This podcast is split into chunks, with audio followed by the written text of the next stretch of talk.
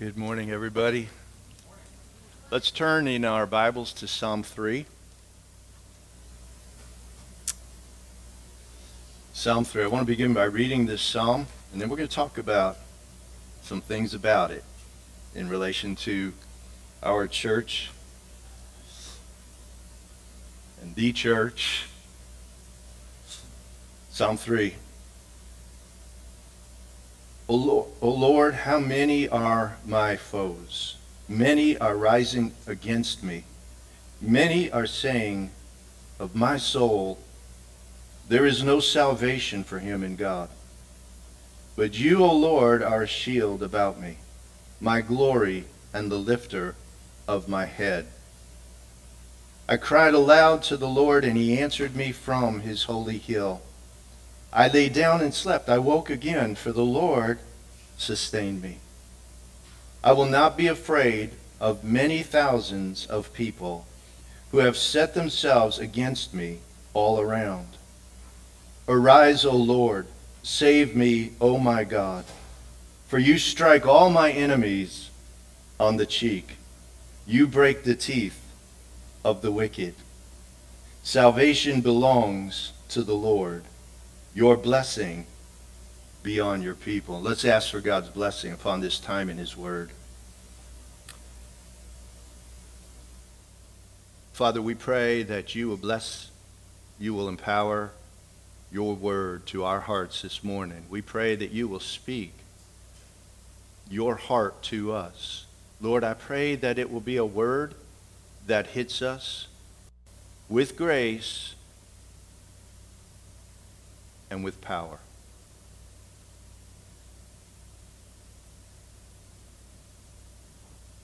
We commit this time to your holy work and your holy word. In Jesus' name, amen.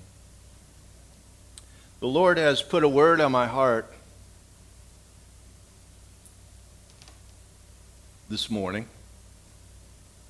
Literally a word. The word is fight. The word is fight. I believe that it's a word for this church. I believe it is a word for the church in general. That this is an hour. This is a time when the church needs to rise up in the power of the Holy Spirit and fight. Now, we look around us and we see a lot of fighting, don't we? We see a lot of fighting. We live in a combative era. There is contention.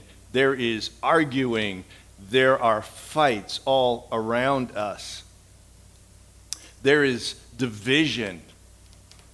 There is outrage. We see it in social media. We see it on cable news. We see it with our coworkers. We see it in our families. We see this fighting going on really all around us. I have seen friendships end over differences, political differences, ideological differences, people literally ending friendships over those differences. There is a lot of fire going on and a lot of fighting going on, and the last thing I would encourage Christians to do is add gasoline to that fire. You know, somebody said, if you fight fire with fire, all you end up with in the end are ashes.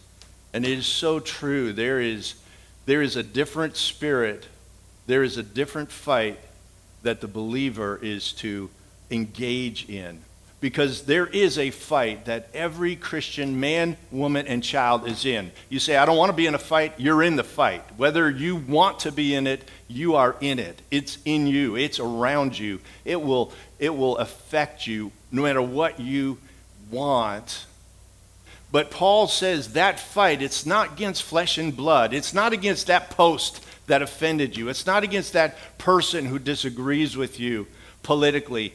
The fight we have is against evil forces in the heavenly realms.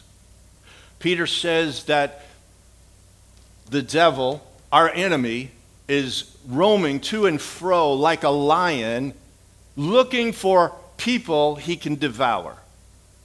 That's the reality we live in. He is roaming to and fro, looking for souls to devour, looking for faith he can devour. And we see that going on around us as well. We see a lot of people, especially young people, walking away from Christianity. Either hard walking away or drifting away, just drifting away from Christianity. Their faith is being devoured. We see once strong marriages being attacked. Couples who once had a strong marriage and a strong profession of faith, in some too many cases, their marriages devoured. When a Christian couple I know told their adult daughter that they were getting a divorce, the daughter said to them, "You have been my heroes. If your marriage can't make it, what faith, what confidence can I have that my marriage will make it when I get married?" Their marriage, at least at that moment, devoured. Her confidence that she can have a marriage that lasts is in danger of being devoured. It is time, it is needed for the church to stand up and fight in the power of the Spirit of God, by the Word of God, in the name of Jesus Christ. We need to fight the enemy's plans. We don't need to fight people. We don't need to go online and start adding angry posts, fire with fire. We need to fight the enemy's plans. We have a fight, a faith worth fighting for. Amen? Let's try it again. We have a faith worth fighting for. Amen? Amen. We do. We do. David was a man of faith, and David was a fighter. He was a fighter. In fact, he launched his calling in God with what? A fight. Where do we first read about David? He is fighting Goliath. And when he destroys Goliath and inspires the armies of Israel to go from retreat and fear to attack, Saul, King Saul, looks at that and he is so impressed that he decides to put him over all the armies, where he becomes known as a renowned warrior. The women come running in as they come back from battle, and they're singing a song, and the song goes like this: Saul has killed his thousands, and David his tens of thousands. And that bothered Saul. That bothered Saul. David was a warrior, but the fight we are reading about in Psalm 3 is unquestionably the hardest fight of his life. The inscription tells us when David wrote this psalm. It says, a psalm of David when he fled from Absalom, his son. David's son, Absalom, was an ambitious and a charismatic man. And over time, he stole the hearts of Israel and won them over to him, including many of the best leaders, the best fighters, the best advisors who were once loyal to David. He won them over to him. And Absalom then mounted an insurrection against his own father to steal the throne from him and kill David. And so at this point in time, all the momentum, all the energy, the larger army, some of the best fighters are on Absalom's side.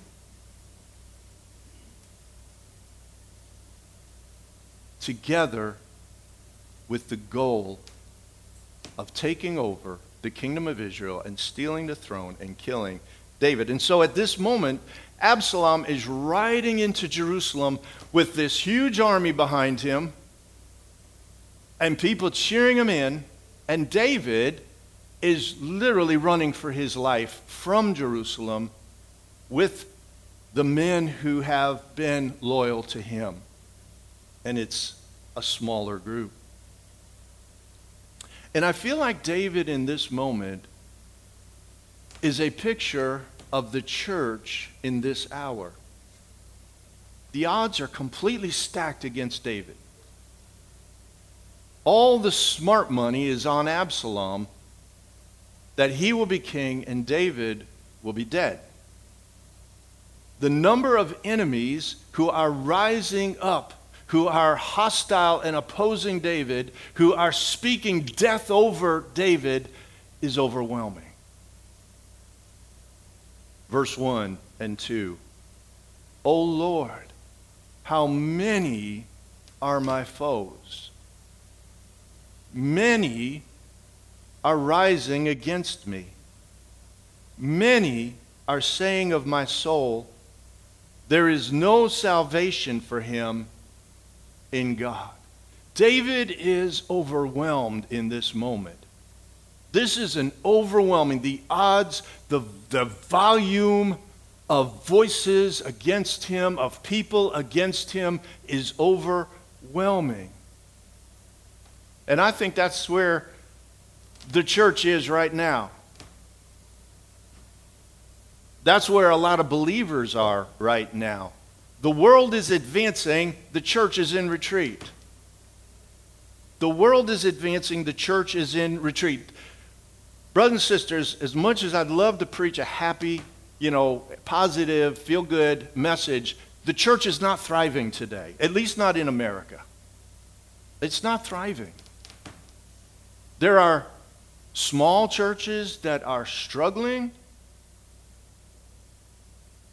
but there are also large churches that are not thriving. They may be big. They may have, a big budget and a lot of people and beautiful buildings. And all that's good.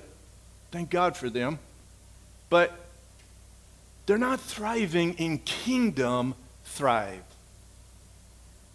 Because the fact is, there is precious little kingdom advancement right now in the sense of people coming to Christ. Barna reports that there has been a 40% decline in church attendance since 2009. 40% decline. The flow is out of the church, not into the church. And those large churches that may be thriving on some levels are not thriving in seeing new people come to Christ. They're thriving in attracting Christians. But God has more for the church than that. The gospel, the Great Commission, is to go and make disciples. Here's another indication to us that the church is not thriving today. Again, at least in this country. I don't know other countries. The culture is impacting the church in a big way. The church has very little impact on the culture today. It's very little, if any, impact on the culture today. You read in Acts, they said, the church is turning the world upside down. Today, the world is turning the church upside down. Many are saying of my soul, these voices are diagnosing David's soul and saying there is no salvation for him in God. It is hopeless. It's not just hopeless for his life, it's hopeless for his soul. There is no salvation for him in God. God's not going to save you, David. God is not going to meet you, David. God is not going to rescue you, David. And there's a reason they can say that with a degree of legitimacy that rings true to David's heart. And that is because they know, and he really knows, that all of this calamity that's going on with Absalom was prophesied by Nathan that it would happen. In other words, David's sin with Bathsheba, his murdering Uriah, and covering all that up, what's going on here is because of all that. It's because of all that that this is happening. This is the consequence of his sin. David brought this uprising on himself. This is his fault. There is no salvation for you, soul. There's no rescue. It's his fault.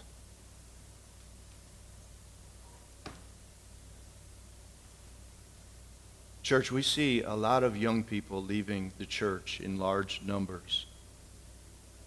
A lot of young people. And in some degree, that's our fault. And I hope you know, we've experienced that as a local church, but I'm not just talking about us as a local church. We are the body of Christ. We are the same body of Christ. We are the same church as the church down the road that's preaching the gospel. And the church in Corning, the churches in Corning that are preaching the gospel, the churches in Horseheads, in Big Flats, in California, in Idaho. We are the same church. Young people are leaving the church in large numbers, and that is at least in part our fault. Many are disillusioned by what they have seen in the church. Pastors abusing the flock. Church members gossiping against each other. They've seen hypocrisy. They've seen self-righteousness. Young people are particularly good, I think, at sniffing phoniness, sensing when something's not real. And they don't need perfection, but they want real. And to some degree, perhaps they've not seen that in the church.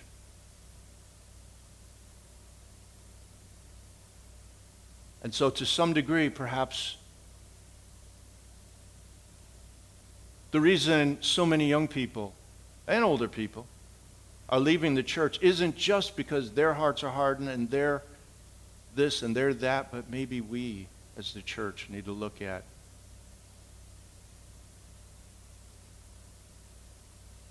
some of this because they are where they are in part because we are where we are. And there might be some here, you're in this room or you're watching online, that there's some important area in your life you want God to move in. You want God to work in. Maybe some relationship, but you don't feel you can ask God for help in that area with confidence because you know that in part you're where you're at because of you. It's your fault to some degree. The problem is, to some degree, of your own making. It didn't just come at you from outside. You are part of why you're where you are. You want to believe God will restore your relationship with your son or your daughter, your father, your mother, some other person in your life. You pray that their hearts will be softened. They will come back to Jesus, or they will come to Jesus for the first time. But you know that your example hasn't always been a good example. You know you've made mistakes. You know they've seen hypocrisy in your life. And so to some degree, they are where they are partly because of you. And how can you fight with faith when you know you're partially to blame for where the fight is happening, what the problem is? That's what these many voices are saying to David. There is no hope for you in God. There is no hope for you in God. No rescue. Why should God rescue you? He's doing this. So don't look to God. Here's what I want to encourage you with, brothers and sisters. David doesn't listen to those voices. He does not listen to those voices. David knows he's messed up. He knows that. He knows the prophecy that calamity would come by. He knows all of that, but he also knows something else. He has confessed his sin to God. He has repented of his sin, and God has washed and cleansed him and forgiven him of his sin. He is not walking around with this blame and this condemnation and this fault mentality. I blew it. I am no good. I can't even go to God and ask God to do a miracle in this situation because it's partially my fault. David's not walking around like that. He knows he's done business with God. He has brought it to God. He has been cleansed by God. He has been washed by God. God truly forgave him. And yes, this is a part of consequence, but when they say of his soul, don't you love how they're talking to his soul? When they're not just talking to his ears or his mind, they are talking to the depth of his soul, and they are saying, soul, there is no hope, there is no salvation for you and God. David knows that's not true. That is not true.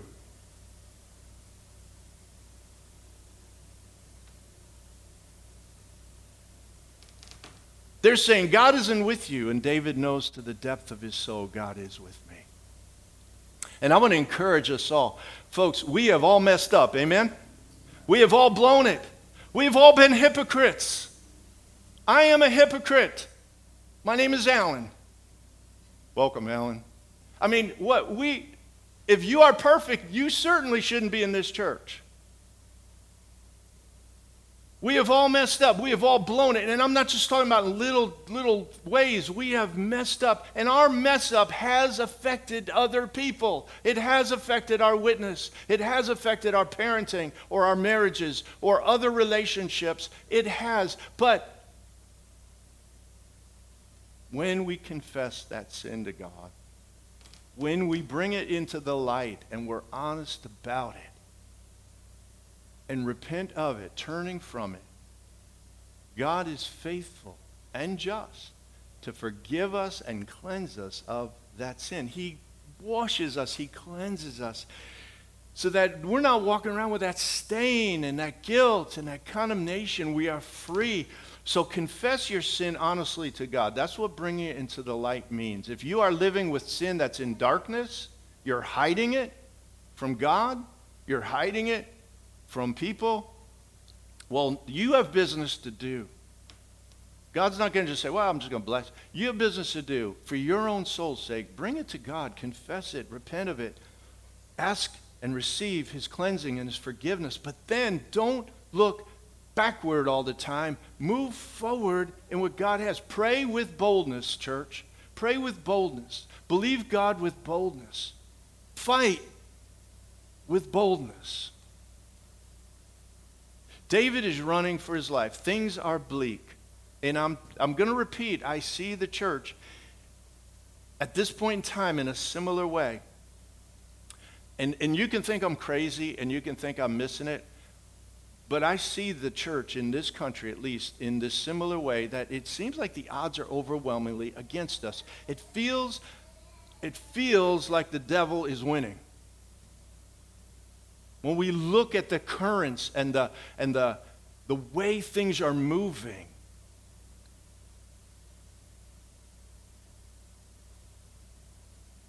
at least some, maybe most of the battles going on, our voice seems so weak. The Bible,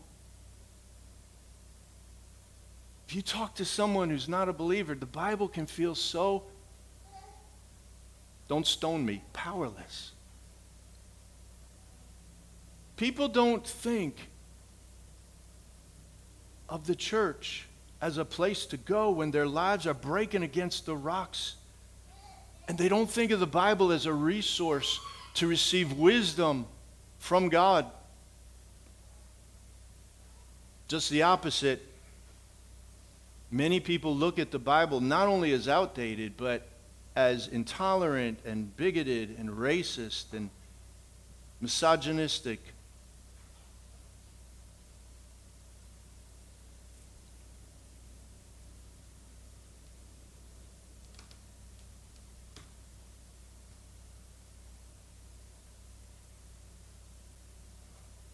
And many Christians, I think, are feeling intimidated by the sense of overwhelming odds against us. So what we do, we stay quiet. We go in retreat. I can confess to you as a pastor, I have felt that pressure. I have felt that pressure. There are cultural issues we don't even want to talk about. I'm not talking about political. We're never going to, as long as I'm pastor, we're never going to turn the pulpit into a political platform. But there are issues that are affecting people's lives on a massive scale.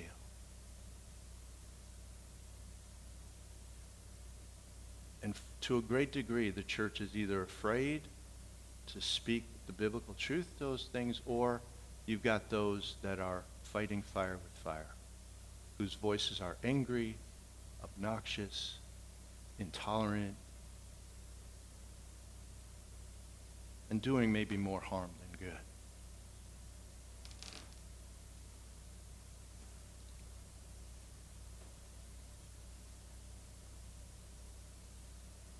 David is running for his life, and not just David, his whole army is running with him. Those who are still loyal to David. David isn't alone. This fight isn't just David's fight alone. This psalm isn't just about David's psalm. I mean, it is his heart, but there are people alongside of him. There are, what's been stolen, or what is in process of being stolen by Absalom, is his kingdom, it's his men, it's his families, it's the people of God. It's the very health and well-being of the kingdom that is at stake. And quite honestly, at this point, everything looks lost. Everything looks lost. I'm telling you, you could not overstate how this is, it's like, it's done. Put a fork in it. It's done. Absalom is rising. David is fleeing. If you're a betting person, there's no question smart money is on Absalom being king and David being dead in a very, very short amount of time. Except, David and his men are running in order to regroup and fight another day. Running isn't there, this is our life for the rest of our lives. They are putting space between them and their enemy so they can regroup, regather, and trust God to do the work that is necessary to turn this loss into a victory. The smart money is against them unless you believe in the power and faithfulness of God. Then you might want to bet on David and his army. Four things that I see David do that I believe are just as relevant today, because it's time for the church to stop running and fight. David fought with faith, and over the next few weeks, we're going to look at four ways his faith fought against the attack of the enemy. First of all, and we're not going to cover these this morning, but just to look at them, declare with boldness the truth of God and his word before you can see the truth of his word. We see that in verse 3. Secondly, cry aloud to God. Verse 4, cry aloud to God. Third, fight against evil by doing good in the power of God. Verse 6 and 7, we'll explain how I get that from those verses. And fourth, remember our salvation. Our salvation belongs to God, and he loves, and he is committed to his people. He is committed, and he loves his people, and he has saved us. And here's why I personally believe this word is timely. Maybe it's just for me. But there are things that have converged in my heart and brought to my attention that have raised this up in my heart. I have seen people I care about. I have seen too many people I care about walk away from Jesus. Walk away from their faith in Christ.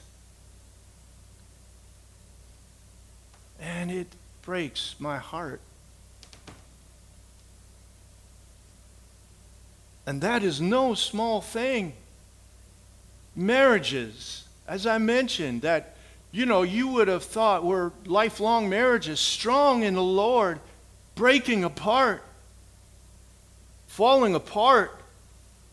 The currents, the cultural shift, all seem to be moving not only non-Christians away from Christ, because I think the currents of the culture have moved non-Christians further away, at least in the natural, from believing in the Word, from looking to the church for help, from believing in Christ, or even being, like, open to a hostility. But I'm also seeing those who once had a strong profession of faith in Christ move away from that profession of faith.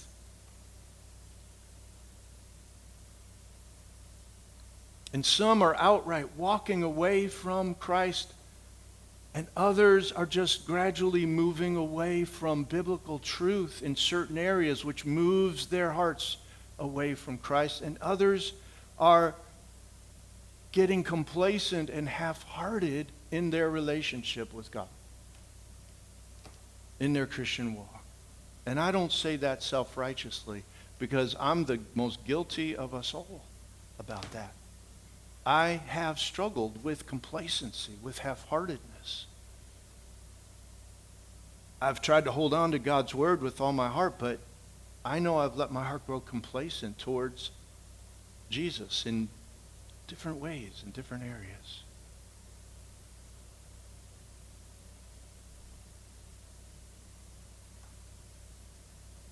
And I think that needs to end. And I think it's time for us to fight.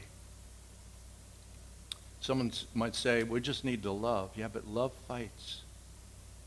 Love fights for those we love.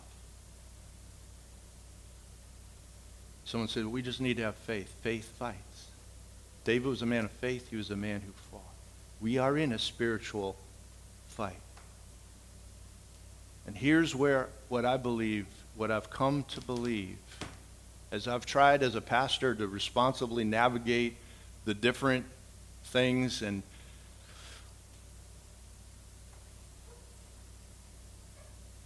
I think we need to walk in love. I think we need to ask the Holy Spirit to give us a deep sense of love and brokenness for people. I don't believe we're going to win this fight by being silent.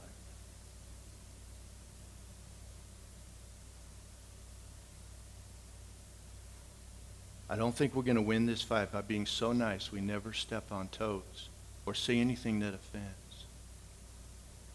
When the truth is silenced, lies will flourish. And we won't win this fight by being silent. We need to speak with love. We need to speak biblically. We need to speak carefully, but we do need to speak.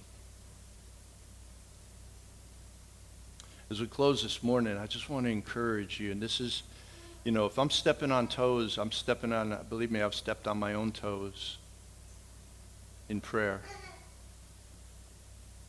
But if you've grown half-hearted and you've grown complacent in your walk with the Lord, I want to urge you, don't stay there. It's not healthy for the soul. Don't think that half-hearted is better than no heart at all. Because it's not. Jesus, in fact, warned the church in Laodicea. He said that he would prefer they be hot or cold, but lukewarm made him want to vomit. Those are strong words.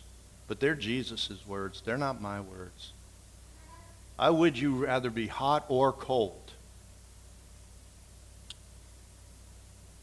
I want to encourage us as parents that God has called us to fight for our children. Not just for their education, not just for their material provision, but more importantly for their souls. I want to encourage you, teach them God's word. You don't have to be a Bible scholar, but make sure that God's word is a part of your life with your kids. Pray with them. Pray for them. There are so many cultural currents pressing against our children right now. They need our prayers, and they need the word of God to be invested in their lives. They need us to care for their souls.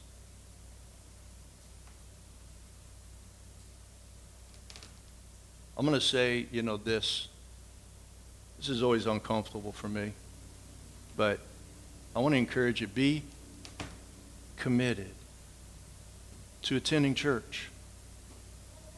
Be committed to attending church. Thank you guys for being here. Thank you for your commitment.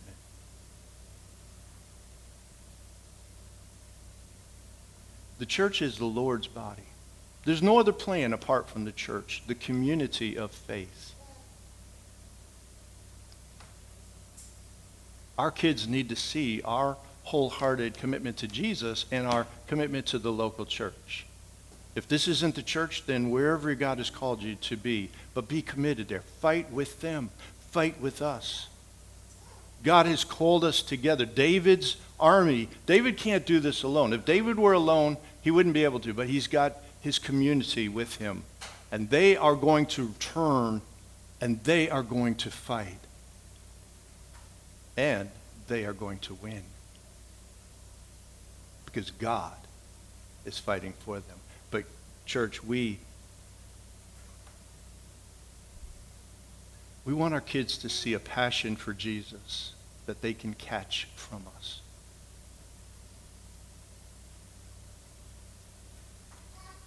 We can't save our children. We can't. If we could, but we can fight for them. We can fight for them. And that's what love does. When there's danger, and it's not just our children, but fighting, if we love our spouse, if we love our sister, if we love our brother, if we love our brothers and sisters in Christ, we love our neighbor, we love our coworker, we love a stranger, we will fight for them. And I realize these fights aren't all out there. There's a lot of fights inside of us. Amen? I guarantee you've come in with a fight going on. It could be a heart fight because there's a relationship that's broken. It could be a fight with sin that just seems like it's got a hold of your heart and your life, whether it be depression or, and I'm not saying depression's not a sin, but it's a fight, amen? Discouragement is a fight. Some people fight something every day when they wake up. For another, it might be lust, and you're fighting it, or maybe you're not fighting it, but it's fighting you. It could be worldliness. It could be bitterness. You're bitter, and it's a fight to overcome that bitterness. It could be grief. There's so many fights that go on right in here in our hearts and in our minds. And what I want to say is that, first of all, God wants to help us get victory in those fights, but he never means for us to fight those fights all alone, isolated. We need community. We need community to fight those fights. But I also want to turn that table a little bit, because I tend to think in terms of me and my fight. But remember, there are other people in your circle, in your community, who also need you to fight for them. They need me to fight for them. I need you to fight for me.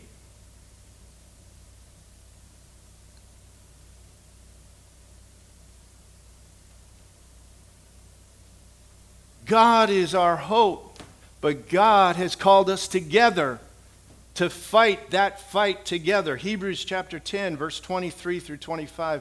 Let us hold unswervingly to the hope we profess, for he who promises is faithful. Hold on to your hope. Do not let it go, no matter what situation you see or what's going on around you.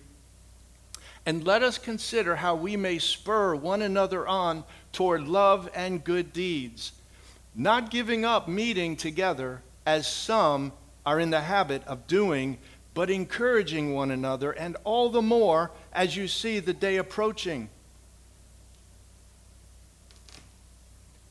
If Grace Community Church is your church, you need us and we need you. We need each other. Amen? If you're at home, amen? We need each other. There is no place in the scripture where we're meant to just kind of do it alone. We cannot do it alone. We can't do it alone. I need you. My family needs you.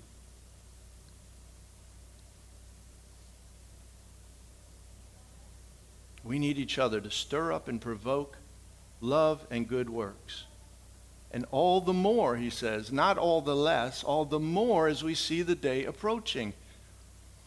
I'm almost done. I'm almost done. But there are two simultaneous things going on today, and this is, I know this is a serious message, but don't worry, next Sunday might be even more serious. There are two serious things happening simultaneously in the world right now, at least from my perspective. And you can disagree and let me know. I'd appreciate hearing if you disagree on any of this. The first is mass. I think we're on the brink of massive upheaval. I am not like an alarmist. I don't like alarmism, but I do believe we are heading towards the potential for massive upheaval. Maybe not in the next year, maybe not in the next 5 years, but I think we're heading towards massive upheaval. We are living on a global tinderbox. Your and my life here in Painted Post and Corning might feel very secure and everything's very, but we live on a tinderbox. And what I want to say with all my heart is there has never been a worse time to move away from a strong biblical faith. There has never been a time where you want that faith to anchor your soul, your family, your heart in Christ. There has never been a worse time to move away from Christ. But at the same time, the enemy who is a devouring lion, that's what his goal is. He doesn't care what you believe in terms of whatever politics or policies or financial wisdom. He just wants to devour your faith in Christ. He wants to move you away from Christ. That's his goal. Because if he does that, he has devoured you. And that he has developed powerful currents today that are moving people away from a strong biblical faith. And that is not an accident. That's a strategy. That is an absolute strategy. Move the sheep as far from the flock. Move them away from the shepherd. Not just for the goal of moving them away from the shepherd, but so that they can devour. So here's my appeal. If Grace Community Church is your church, we need you to fight with us. God's called us to fight for souls. If we love them, we will fight for them. We're going to talk about what that looks like more next week. If this isn't your church, maybe you're visiting us, maybe you're online, then whatever church God's called you to, fight with them. And I do not mean anger and yelling and all that stuff. You know how you fight the fire of hatred? With the love of God. You know how Jesus fought the brokenness in this world with a compassion that moved forward to heal. That's the kind of fighting I'm talking about. So don't get stirred up and write some angry post. Please, please. If you do, don't attribute it to me or this message. But in this, I want to encourage you. Community is not optional. Next week, we're going to learn from David, a man whose faith fought and fought well. 4 ways we can fight for God's purposes in the power of God. This morning, let's pray. Let's bow our heads in prayer.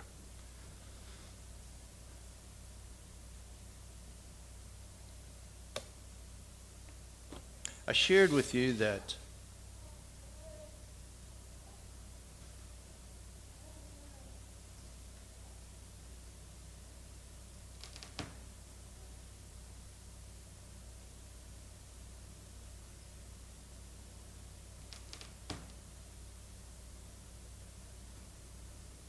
it was actually a little painful sharing it, that I've wrestled with complacency. By the grace of God, I love God's word, and I think I've wanted to remain faithful to preach, but I know in my heart that my enthusiasm for Jesus over the years, and particularly the COVID years, got sapped.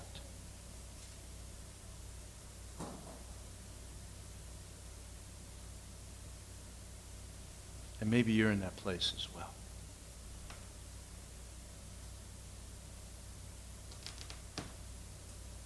I get it.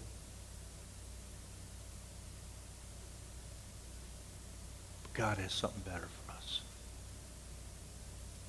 God has something way better than that. Jesus is better than everything. Half-heartedness is not a joyful place to be.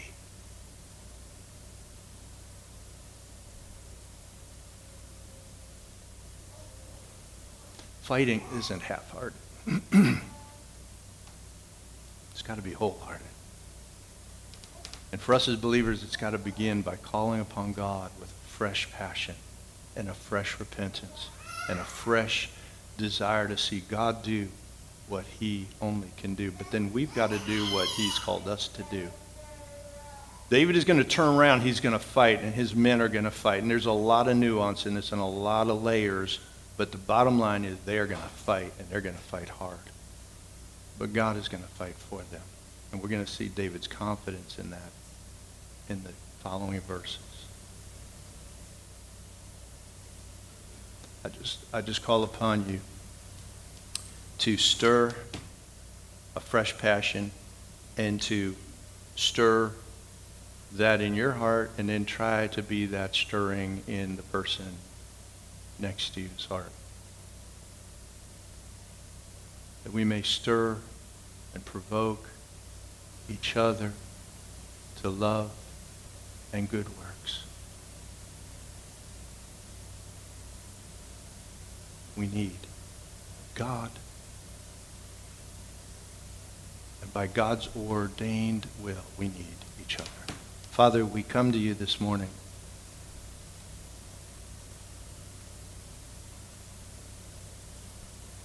And we're asking you